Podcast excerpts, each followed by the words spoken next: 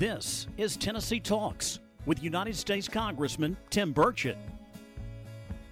Hey everybody, it's Congressman Tim Burchett back for another episode of Tennessee Talks. Today we are joined by my very good friend, Hallerin Hilton Hill. Call him Al, or H, as sometimes I call him. He graduated from Oakwood University in Huntsville, Alabama. He didn't have to learn an accent when you got here. Where he studied communications. He's a radio talk show host, motivational speaker, singer, songwriter, and producer. You won what award did you win? What was the big one? I was nominated. I was nominated for a Grammy. Well, how many times was I nominated for a Grammy? Zero. He's been a top-rated host more than 25 years and voted best talk show host by his loyal listeners. He's named one of America's top talk show hosts by Talkers Magazine and is inducted in the Tennessee Radio Broadcasting Hall of Fame. He has worked with renowned artists such as Aretha Franklin and Whitney Houston, which is pretty cool. That is pretty cool, man. Again, can't say that about anybody else. He's also the CEO and founder of Wisdom House, a multimedia company focused on inspiring people around the world to grow in wisdom. And I want to thank you, Hal, for joining me. It's great to have you on the show. I guess I should start off by saying that I would probably not be sitting here as a congressman in my role, but if it wasn't for you, I was in the mulch business. You can Google it. They make something out of it every campaign year, but it doesn't go anywhere because the people around here knew the story, and nobody would let me tell my story. And in the early days of then talk radio, which was kind of a new thing around here, there was Rush Limbaugh and there was Hallerin Hill. And that was it. We were here at the beginning. Yeah, and it was down on Kingston Pike, and I was talking to a reporter, and you said, hey, you want to tell your story? And I was like, absolutely. And you let me tell my story, and that literally wasn't edited. It wasn't, editorialized, and that just turned the tide. And I ended up losing the business still, but which was probably wouldn't have been able to stop that at any point. But the overwhelming support of this public and allowing me just to tell my story. I don't know where I'd be right now. I'd probably be sitting on a bar stool down at Toddy's Backdoor Tavern, probably, and I don't drink, so that'd have been a tall order for me. But I had great parents, and from there on, Mom and Daddy thought of you as practically one of their own. They would, my buddy Hal or whatever. But tell me about your start, Hal. How you got here. That is a great story. It's a great American story. Well, first, I can't take any credit for how you've been able to serve and how you found your way to public service like this, because I know what you're cut from. I know where you come from. You were going to be the mulch king. You were going to be king of something. Because of your parents, you brought them up first. Man, I have such love and respect for your mother and your father, and they showed me so much love. I came to Knoxville as of the time of this taping 33 years ago, and I came here with nothing. I lived in the United States. I remember 33 years old was as old, man. Senior citizens or something. So to be here 33 years later, and still kind of chugging along, but I didn't have anything.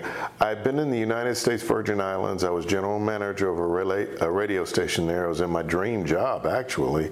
I was living on the ocean. Hurricane Hugo comes through. Our radio station was deeply affected, and I was actually at the time. And how old were you? I was 25 years old, and I was also invested with some people to try to buy my first radio station or get my first license, and those people turned out to be full of shenanigans. I understand. Maybe it's best that deal didn't go through.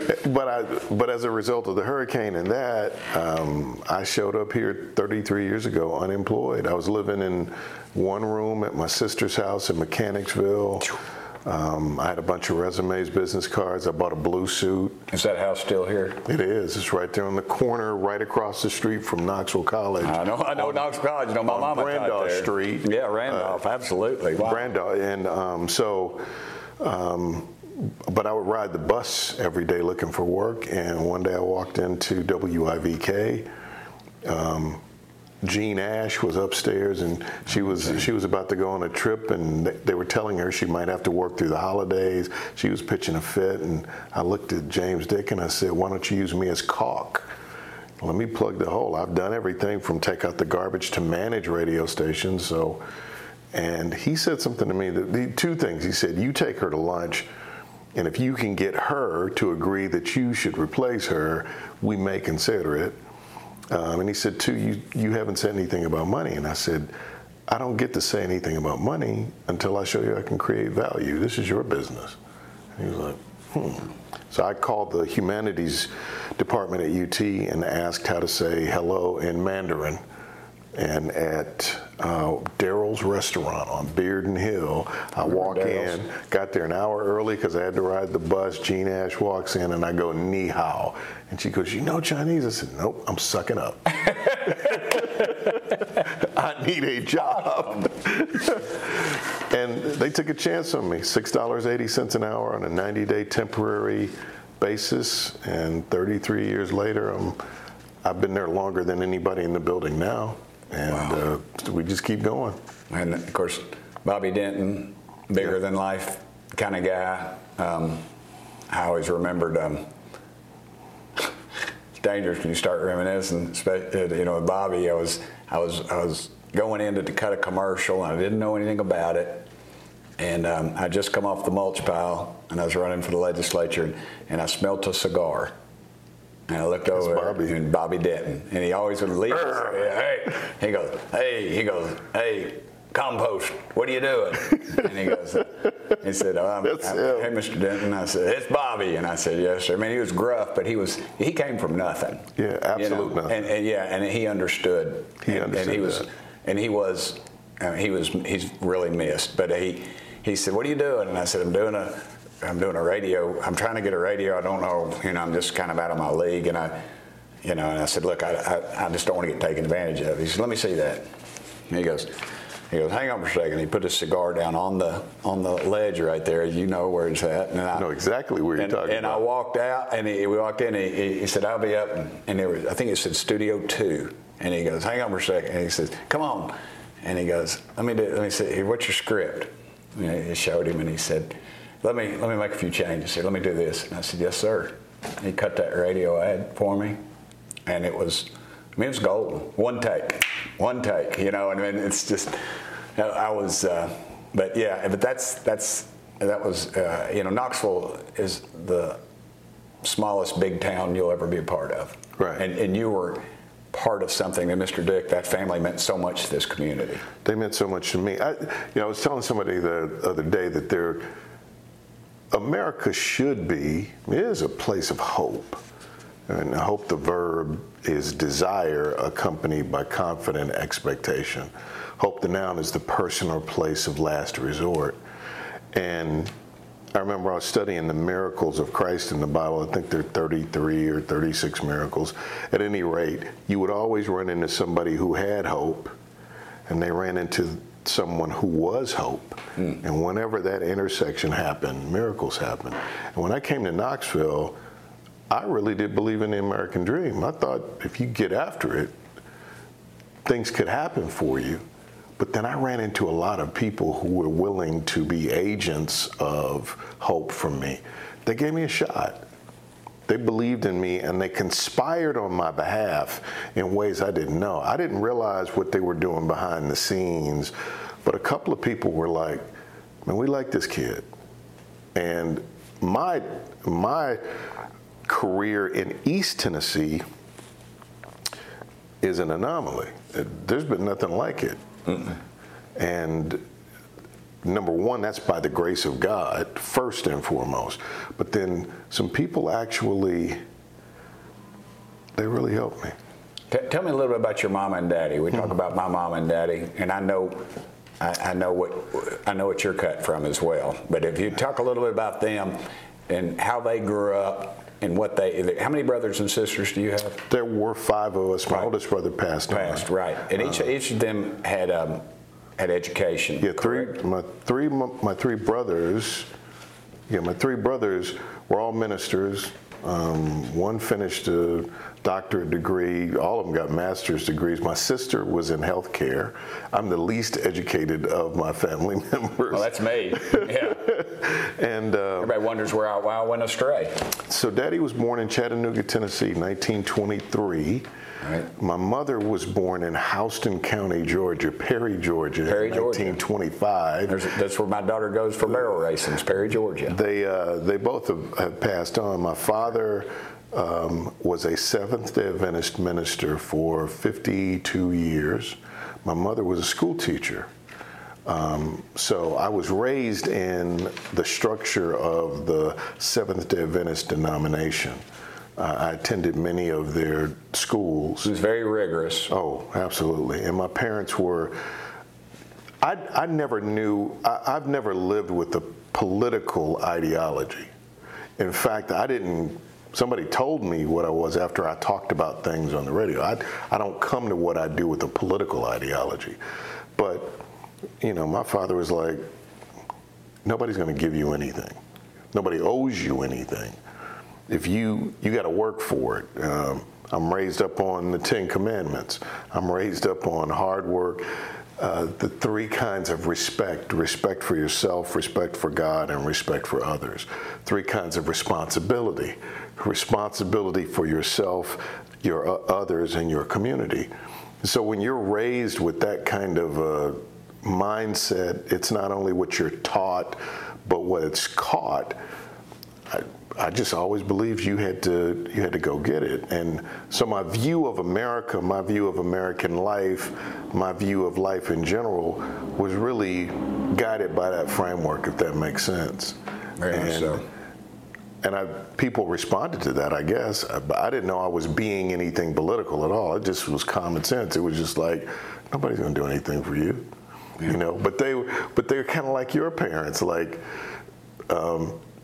They believed in not having a lot of debt. They believed in paying cash if you could. They believed, all of that stuff. I'll tell you one thing that always is my dad. It was one of these life lessons I learned. We were at Myrtle Beach, and it's before it's all developed. We stayed at Apache Campground. We get to spot number one right on the edge right there at the beach. We got there in time. We got that spot, and we'd go either 1 week if they saved enough money, 2 weeks. And it turned out during the Second World War, this was an old strafing range. So you could get out the metal detector and find bullets back in the back, 50 caliber, 30 caliber machine gun slugs, and they're just everywhere. So Daddy, I was fishing, it was on the inlet, and Daddy would metal detect, and we'd just hang out, me and him and my brother down there, and my mama and sister off doing something else. And I remembered I fell off. I was looking at it, and I fell off the side of this thing, and it was coral. And I was hanging on, and I thought, man, this is it. You know, I was going to fall in there and bust my head, and Dad's way off somewhere. About that time, Daddy reaches over, pulls me out of that deal, dusts me off, you know, make sure I'm bleeding a little bit. You know, we grew up. We're kids. Walk it off. Yeah, walk it off. Yeah. And just don't tell your mama. You know the program. And you know, and I thought that is pretty much my parents right there. They would never let me get killed, but they'd let me get dusted up or busted up a little. Mm-hmm. But they would never, you know, they'd step in and if they had to, but they let me fall and get myself back up. And, you know, your parents, I could see you all, you know, falling in a mud puddle or something. They would just clean yourself up. Well, I'll give you a great example. Me going to college is a great example of that. So I was not the planned child. I was wanted. I'm the baby. There's 9 years between me and my siblings. Right.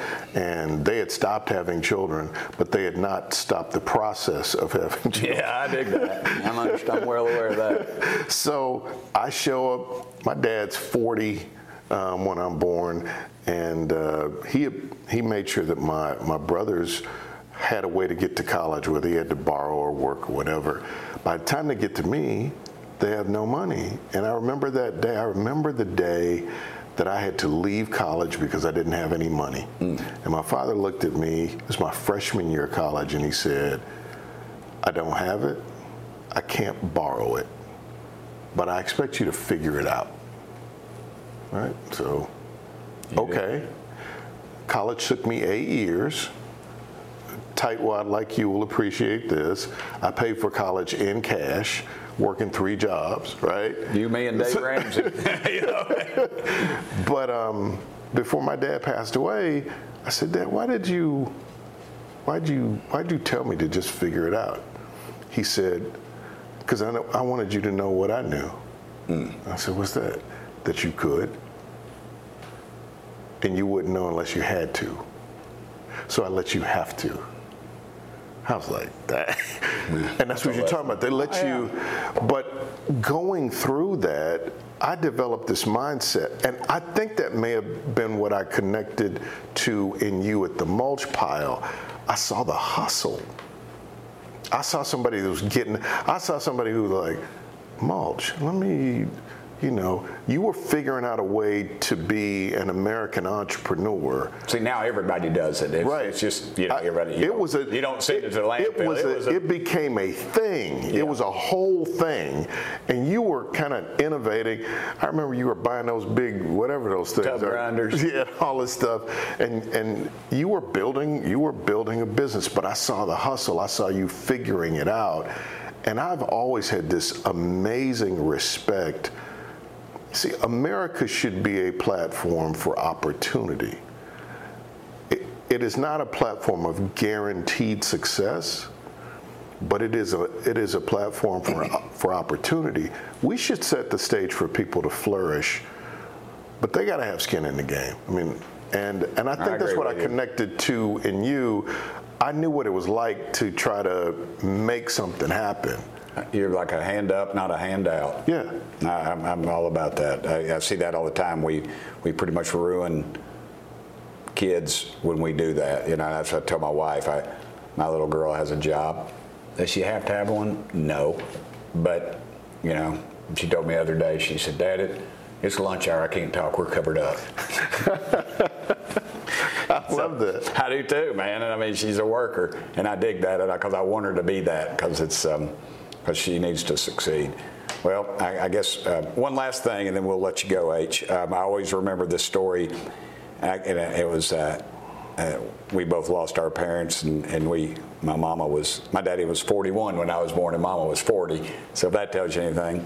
But I remembered when Daddy'd had his stroke, and he wasn't long for the world, but we'd gotten some really bad news, and I walked out of the house, and I remember you drove by with a buddy of yours, and I can't remember who it was. It doesn't really matter. And you said, "Hey," I looked up and I said, "Dad, come here's Hal.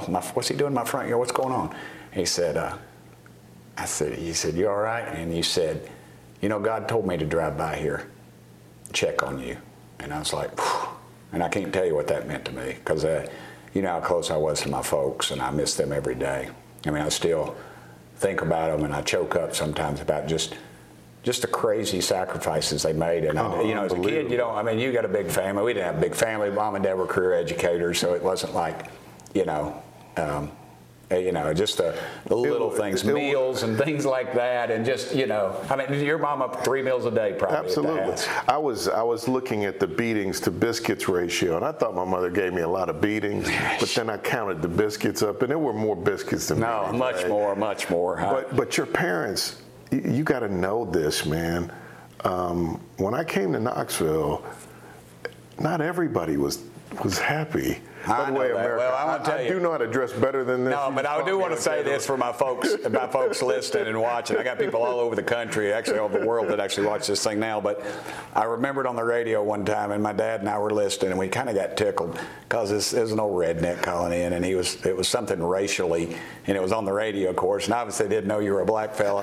And he said, "And Hal, let me tell you something with these black folks. You know how they are." And I remember you said, and you kind of laughed and said, yeah, I do know how they are. I might know a little bit about this. And I thought, holy cow, and Dad was like, welcome to East Tennessee. Well, I went through a lot, which I won't talk about today, but your mother and your father went out of their way to let me know that they supported and appreciated me.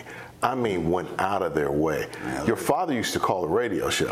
No, Mama, like, maybe your daddy's calling in. It was anything, you know. My dad was a very conservative guy, as you know, and I'd say, Daddy, you're not helping me any. Your dad used to call the radio show, but when I would be out in public, your parents would make a beeline to come and verbally express to me how much they supported and appreciated me. And in those early days, man, you have no idea what that meant to me. I grew up in a kind of surreal thing. And one last story reminded me, I had a teacher in third grade. Her name was Miss Ross. She was a black lady. And honestly, went to West Hills Elementary School. And maybe if there was one black kid, I don't know. And there was a black custodian. And Miss Ross was black. And she wrote me a note after my mama died, and she said, Timmy, call me Timmy. I would go to the Martin Luther King Day parade, and it'd be, Joe Armstrong always said, it's the coldest day of the year, and surely it was. It was 15 degrees, the wind was blowing, and I look over there, and it was Miss Ross, and they were holding her up, and she was in her 90s. And she said, Timmy, do you know? I said, Miss Ross, I know I see you, I know your eyes. But she wrote me a letter after Mama died, and she said, basically, it said, there I was, a black teacher in an all-white school, and your mama sent me a plate of biscuits and said, that was your mom. You are going to be great and fine. And I thought, and Mama never told me she did that. Mm-hmm. And I thought, that's pretty cool. That was pretty cool, and that was 1973. So, I mean, it's different. We don't even think about that stuff now. But your parents had an innate sense of fairness. Like, we can talk left, right, red, blue, but at our core, we all are created by God. And if God is our Father, you're my brother. That's what that is. We're made in the image of God. And unless and until we acknowledge, realize, and lean into that, I don't know that we'll mature into the whole country that we could be. People talk about race relations. I've been talking about grace relations, because if we can put the God in front of the race thing, it changes everything. It does change everything. Well, as usual, this is why Hal is a great radio talk show. I did too much talking.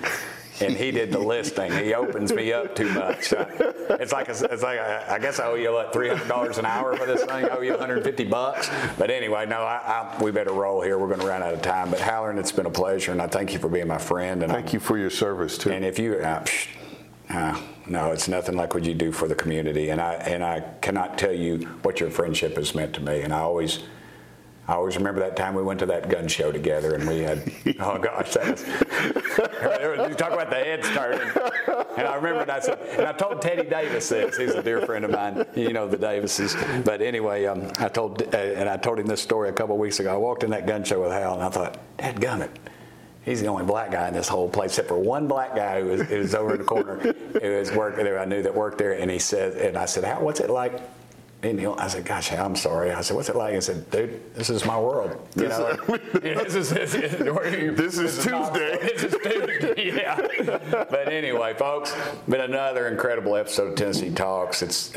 I have a lot of folks on here, and they're my friends, but Hallerin is more than a friend. He's been like a brother to me.